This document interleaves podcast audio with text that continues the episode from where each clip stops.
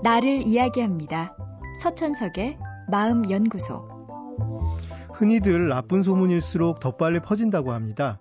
누구나 한 번쯤은 남의 험담을 하며 수군된 기억이 있을 겁니다.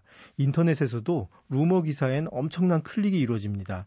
그런데 재미난 사실은 그 루머가 틀렸다고 알리는 정정 보도는 가치 있는 정보이지만 별 관심을 끌지 못한다는 겁니다.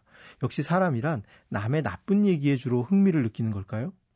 SNS 서비스인 트위터에는 리트윗이란 기능이 있습니다. 재밌거나 인상적인 글을 보고 남에게 알리고 싶을 때 사용하고 리트윗이 많이 되는 글일수록 널리 알려집니다. 그렇다면 지금까지 리트윗이 가장 많이 된 글은 어떤 글일까요? 인기 스타의 스캔들이나 정치인의 사생활을 폭로하는 글도 많은 리트윗이 이루어지지만 가장 많이 리트윗된 글은 그런 부정적인 글은 아니었습니다. 최근 미국에서 재선된 오바마 대통령의 짧은 글과 사진에 무려 80만 명이 넘는 사람이 리트윗 버튼을 눌렀습니다.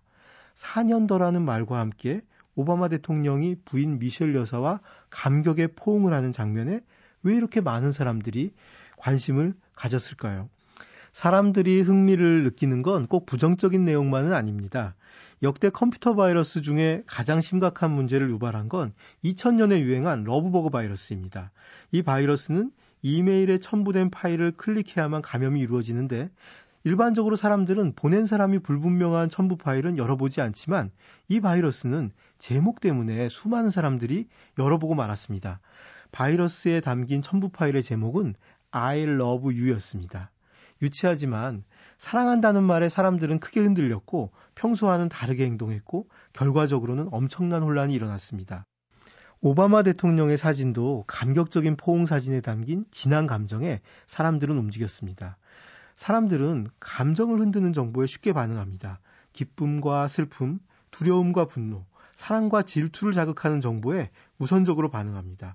부정적인 소문이 잘 퍼지는 이유도 그것이 감정을 자극하기 때문입니다. 반면 잘못을 정정하는 기사는 순수한 사실 기사이기에 감정이 아닌 이성을 자극하고 결국 별다른 흥미를 끌지 못합니다. 자, 누군가의 마음을 움직이고 싶으신가요? 그러면 우선 감정을 표현하는 말로 시작해 보세요. 이 물건은 이런저런 장점이 있어 좋은 물건입니다. 보다는 저는 오늘 기분이 좋아요. 이 물건을 당신에게 소개해 줄 수 있으니까요.